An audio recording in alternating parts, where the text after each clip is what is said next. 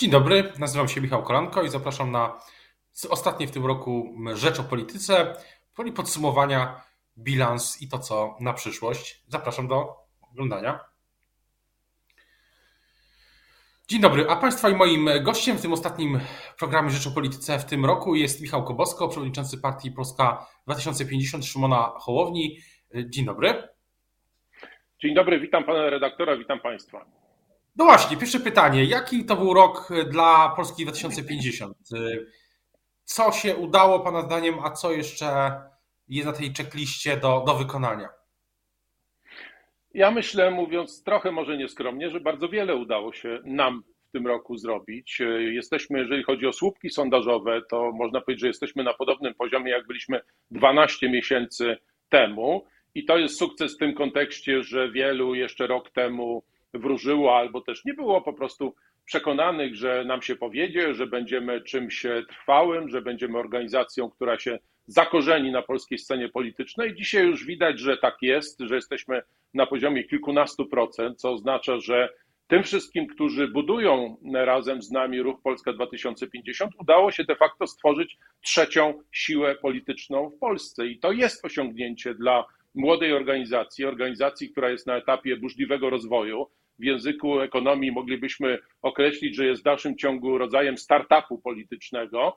No, ale ten startup przeszedł rzeczywiście ogromną drogę w ciągu ostatniego roku. Dzisiaj to jest organizacja ogólnopolska, która ma tysiące uczestników, której, są ponad, której jest ponad 20 tysięcy wolontariuszy, której są dziesiątki ekspertów piszących nasz program, którym jest e, koło poselskie, jest nasza obecność w Europarlamencie, pierwsza europarlamentarzystka, europosłanka, która jest z nami. To jest duża organizacja, która funkcjonuje już coraz sprawniej, w której są także setki samorządowców, którzy do nas dołączają. Są programy, które piszemy, pięć dużych filarów programowych, które już opublikowaliśmy, kolejne w przygotowaniu. To jest naprawdę duża organizacja, więc w tym kontekście rok 2021 był dla nas rokiem udanym i daje dobrą podstawę do tego, żeby przejść do roku 2022, który rzeczywiście może być w Polsce rokiem wielkiej zmiany politycznej. Ale właśnie, ja rok temu napisałem już to, y, jeszcze w takim tekście zapowiadającym ten rok, że, że już wtedy miałem takie, taką tezę, że bez Szymona Hołowni, bez Polski 2050 nie będzie żadnego skutecznie działającego rozstrzygnięcia wyborczego i, i rządowego w Polsce po stronie opozycji. I tutaj ja uważam, że tutaj się nie, e, że się nie pomyliłem. To też e, przyznam e, nieskromnie. I pytanie tylko, co, co dalej z tą, z tą siłą, tak? Bo ona też była taka teza, że powrót Donalda Tuska, jeszcze na chwilę wróćmy do tego roku, do podsumowań. Była taka teza, że powrót Donalda Tuska sprawi, że Polska 2050 zniknie albo osłabnie. No, ja przypomnę, bo tak szybko zdarzenia biegną, że może zapominamy, no, jakie były takie podstawowe powody, dla których Donald Tusk wrócił do Polski. No, wrócił ratować Platformę Obywatelską przede wszystkim, która była no, dosłownie na pięć minut przez jakimś załamaniem czy, czy, czy wręcz rozpadem. Powrócił e, powstrzymać rozwój projektu politycznego Rafała Trzaskowskiego, który, jak wiemy, miał plan, żeby jesienią kończącego się roku założyć własną partię. No i w jakimś stopniu oczywiście też e, ograniczyć, zwolnić tempo naszego rozwoju. I w tym kontekście oczywiście ten taki pomysł na pierwsze pięć minut czy parę tygodni po powrocie Donalda Tuska się powiódł. Rzeczywiście te cele udało mu się e, e, w jakiś sposób zrealizować. My straciliśmy kilka punktów sondażowych.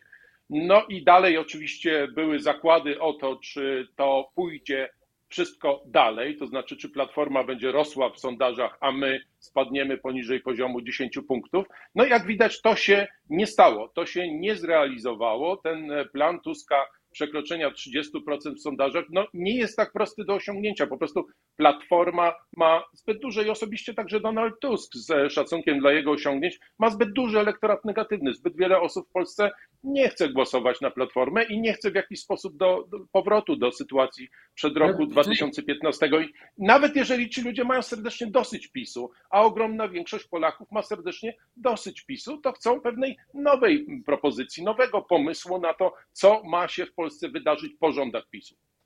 No właśnie, ale też jest tak, że z drugiej, z drugiej strony, jak e, pytałem e, poprzez w trakcie konferencji prasowej przewodniczącego Tuska o to, jaki ma pomysł na to, żeby Platforma próbowała zbliżyć się do tego poziomu 30%, to też przypomnijmy, e, gdy Borys Budka był szefem Platformy i Grzegorz Schetyna, to Platforma takie poziomy osiągała, ale to było jeszcze, to, to jest kwestia już wtórna, ale pytanie jest właśnie, zapytałem przewodniczącego Tuska, co, co dalej, no i powiedział, że program oferta dla Polaków. I takie miałem wrażenie, że to jest, będzie pewna konkurencja też właśnie programowa z Polską 2050 w przyszłym roku i czy pan się, Państwo się tej konkurencji z Platformą pod tym, na, tym, na tej płaszczyźnie obawiacie? Nie, my witamy, powiem szczerze i absolutnie szczerze wobec Pana i wobec widzów, my się bardzo cieszymy na taką z jednej strony konkurencję, z drugiej strony na wejście na taki etap, na taki poziom rozmów, jaki my chcielibyśmy prowadzić. Proszę zauważyć, ja zresztą o tym powiedziałem w tym krótkim podsumowaniu. Od początku budujemy nasz ruch e, niezwykle pragmatycznie, właśnie tworząc programy, opisując, co powinno się wydarzyć w polskiej gospodarce, jak powinien wyglądać system ochrony zdrowia, jak powinna wyglądać zielona transformacja i odchodzenie od węgla, i to, żebyśmy na koniec mieli prąd i mieli go roz, za rozsądną cenę jak powinniśmy poukładać relacje państwa i kościoła, bo one dzisiaj kompletnie stoją na głowie. To wszystko my robiliśmy i robimy.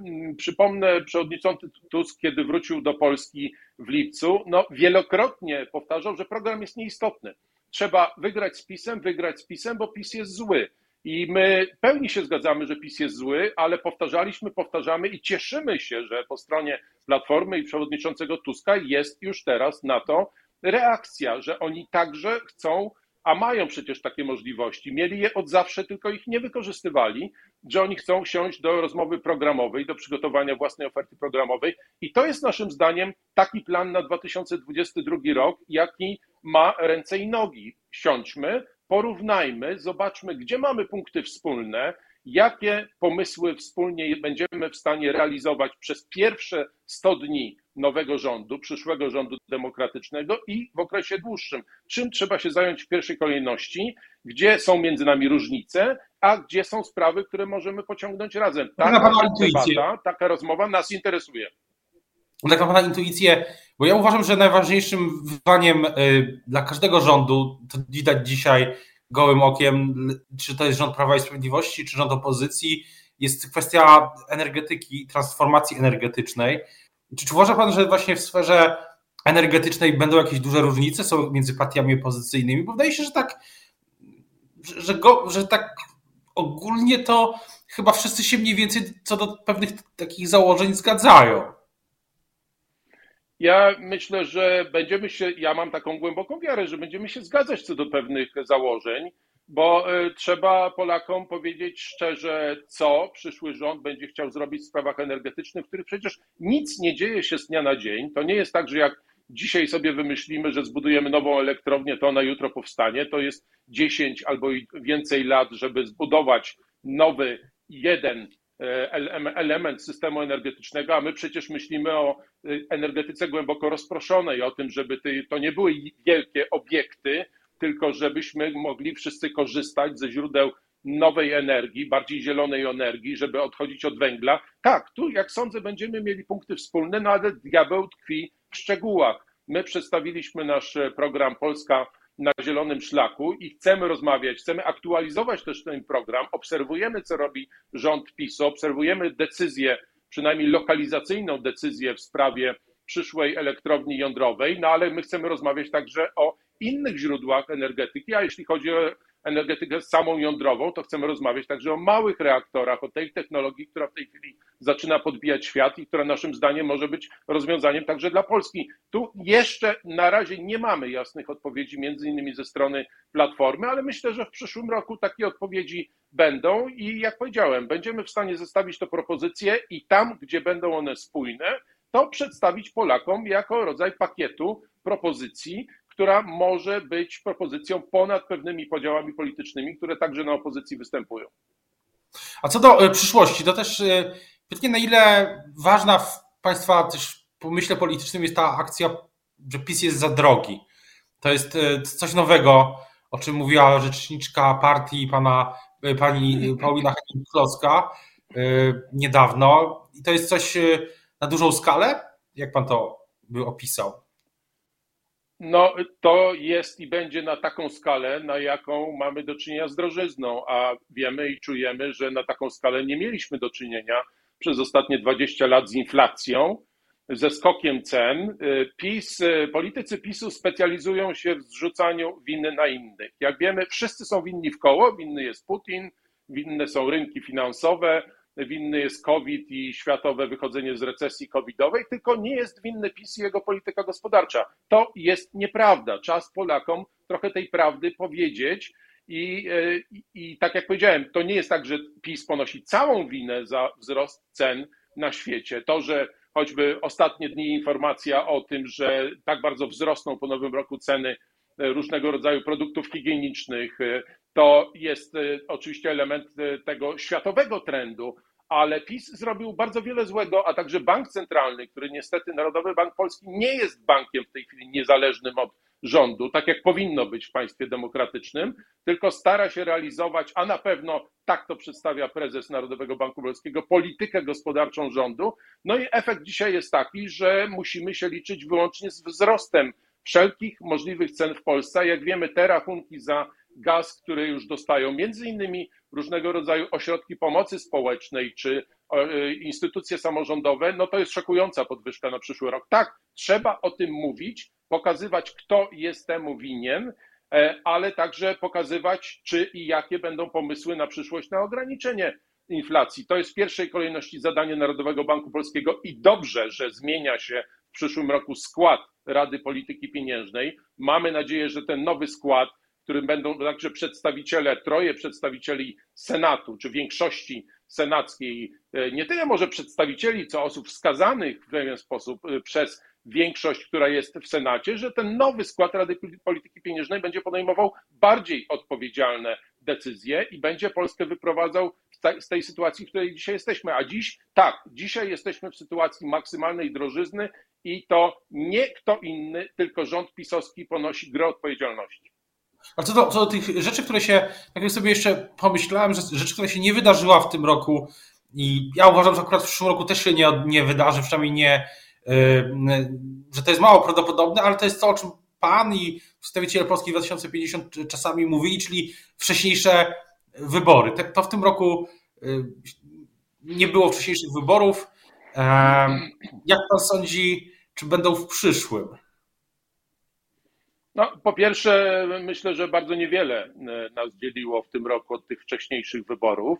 Nie jest e, wielką tajemnicą, że już na wiosnę tego roku odbywały się rozmowy między politykami i obozami obecnymi w Sejmie o tym, żeby zmienić e, większość sejmową, żeby doprowadzić do, do wotum nieufności wobec rządu Mateusza Morawieckiego i żeby de facto tym samym doprowadzić do czy zdecydowanie zwiększyć perspektywę prawdopodobieństwa wyborów przedterminowych. To w tym roku już było możliwe. Wiemy, że dzisiaj ta większość sejmowa, którą dysponuje Jarosław Kaczyński, jest iluzoryczna, opiera się na trzech posłach Pawła Kukiza, który stawia coraz wyższe żądania i dobrze, i słusznie. I muszę tu powiedzieć, że popieram Pawła Kukiza w tym, że stawia on coraz, zawiesza coraz wyżej poprzeczkę i ma coraz więcej żądań od Jarosława Kaczyńskiego, bo kiedy będzie miał szansę na realizację pewnych postulatów, spośród których część przynajmniej jest sensowna, jeśli nie właśnie teraz. A zatem trzech posłów Kukiza, pan niesławny Mejza, to są osoby, na których opiera się cała większość i funkcjonowanie tego układu władzy.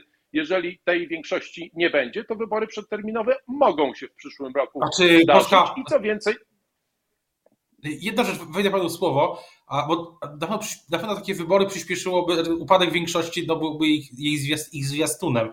A czy Polska 2050 nadal prowadzi rozmowy z przedstawicielami właśnie no, dawnej Zjednoczonej Prawicy, teraz po prostu obozu Prawa i Sprawiedliwości, żeby przeszli na stronę mm, Polski 2050? To dalej jest gdzieś tam w kuluarach? Bo takie pogłoski były chyba. No ja powiem tak, w kuluarach odbywa się bardzo wiele rozmów i te rozmowy polityczne, one się dodatkowo zdynamizowały, przyspieszyły pod koniec roku. Tutaj cała sprawa pod tytułem e, Lex TVN e, i to narastające poczucie także w obozie polityków PiSu, że coś stoi na głowie, że prezes Kaczyński odleciał od rzeczywistości, że wytacza działa tylko po to, żeby je potem chować, żeby się wycofywać, że Andrzej Duda próbuje przynajmniej pokazać swoją niezależność jako prezydent, no, że to jest y, nowa sytuacja. Tu nie ma żadnego spokoju. Nic się nie uspokoiło i nic się nie uspokoi w polskiej polityce do czasu wyborów, które naszym zdaniem mają ogromną szansę odbyć się w przyszłym roku i na to partie opozycyjne muszą się przygotowywać. My się do tego przygotowujemy. Rok 23, jeżeli kontynuowane będą negatywne tendencje w polskiej gospodarce, będzie z punktu widzenia Jarosława Kaczyńskiego fatalnym rokiem na przeprowadzenie wyborów, a on myśli Dlaczego? już tylko Dlaczego? i wyłącznie Dlaczego? o utrzymaniu władzy. Dlatego, Dlaczego że te tendencje w, tendencje w gospodarce i sytuacja budżetu państwa przy trwającym konflikcie z Unią Europejską, mającym bezpośrednie konsekwencje dla polskich finansów i dla przepływu funduszy z Brukseli do Warszawy, no to wszystko będzie miało fatalny wpływ na to, jak polska gospodarka, jakie liczby będą w polskiej gospodarce, jakie będą tendencje, jeżeli chodzi o stan zatrudnienia, o bezrobocie, o niezadowolenie społeczne związane z tym, że wszystko wokół drożeje, a pracodawcy nie są w stanie zapewnić równego czy podobnego wzrostu wynagrodzeń, wzrostu pensji, nastroje mogą się zdecydowanie popsuć. Ja nie życzę tego nam wszystkim Polakom. Ja chciałbym, żeby Polską rządził taki rząd, który będzie dbał o to, żeby no, Polakom żyło się lepiej. Może nie, nie powtarzając tej frazy z czasów PRL-u, żeby żyło się dostatniej, ale żebyśmy poczuli naprawdę, że sprawy w Polsce idą w dobrym kierunku. W tej chwili takiego poczucia wśród Polaków nie ma. Poza najtwardszym, tym kilkunastoprocentowym elektoratem PiSu, nie ma takiego przekonania, że sprawy idą w dobrym kierunku, więc trzeba przedstawić propozycję, ofertę i powiedzieć, co, na co Polacy zdecydowaliby się, gdyby postawili na obecne partie opozycyjne. No właśnie, ale na koniec myślę, że na koniec jeszcze jeden jeszcze sondaż, który chciałem pana zapytać, bo o, rozmawialiśmy o opozycji przez ostatnie kilkanaście minut też, o jej wiarygodności. No i na razie w Rzeczpospolitej był sondaż y, dwa tygodnie temu, który pokazał, że Polacy generalnie nie uważają, żeby jeszcze opozycja była gotowa do przejęcia władzy. I pytanie na koniec zupełnie, jeśli jest jakaś jedna rzecz, która by mogła pomóc opozycji w tym przekonywaniu, bo to dotyczy wszystkich, tak? Nie tylko Platformy, czy y, to, to ta percepcja dotyczy wszystkich. To, czy, czy jest jakiś pomysł, który Pan ma, żeby taką wiarygodność opozycji budować? Co, co musiałoby się wydać? Ta debata na przykład liderów, czy, czy jakieś porozumienie wstępne? Czy my mamy cały szereg, pakiet e, propozycji, pomysłów na rozpoczynający się rok? W tej chwili nad tym pracujemy, robimy badania patrzymy na to, e, na co wyborcy realnie reagują, co jest dla nich ważne. W tej chwili rzecz jasna najważniejszy jest COVID i najważniejsza jest drożyzna, najważniejsza jest inflacja, e, najważniejsze jest takie generalne poczucie bezpieczeństwa, które PiS w Polsce obniżył. My nie mamy takiego poczucia komfortu, bezpieczeństwa, pewności co do przyszłego rozwoju wypadków. E, odpowiadając na Pana pytania, nie, nie ma magicznej różdżki, nie ma takiego jednego działania, którym opozycja nagle olśni wszystkich. To jest praca to jest dzień po dniu praca, to co my robiliśmy przez cały ten rok i będziemy robić nadal. Trzeba wyborców jednego po drugim przekonywać, przekonywać także do tego, że Polska nie jest skazana na nieustającą, niekończącą się wojnę Tuska z Kaczyńskim i Kaczyńskiego z Tuskiem, bo wielu wyborców, z którymi rozmawiamy, no wzdycha i mówi, no to się nigdy nie skończy. No, my mówimy, to się musi skończyć. To się musi skończyć, żeby ludzie naprawdę uwierzyli, że jest coś dalej, że jest dalsza perspektywa i że czy to rok 2050, czy, czy bliższa nam wszystkim perspektywa, bo często myślimy w kategorii kilku miesięcy, kilku lat, co jest jakby oczywiste, E, że w takiej perspektywie jest konkretny pomysł, jest konkretna oferta. Czy to będzie debata? Myślę, że także będą to debaty liderów, no bo to często są nazwiska, to są twarze, to są ludzie, którzy personifikują, którzy pokazują, że to za, nim, za nimi warto będzie pójść. To myślę, że jedno z narzędzi, my do takiej debaty na pewno i do takich debat będziemy także przygotowani. O tym, co dalej w przyszłym roku, będziemy na pewno to śledzić uważnie. Teraz bardzo już dziękuję e, za, e, za rozmowę. I y, życzę wszystkim dużo zdrowia, dobrego Sylwestra w nowym i no, dużo zdrowia w nowym roku. Dobrego, dużo zdrowia, dobrego Sylwestra. Może nie Sylwestra marzeń, tylko wiele dobrych marzeń i pozytywnych marzeń tego Sylwestra. Wszystkiego dobrego. Dzięki.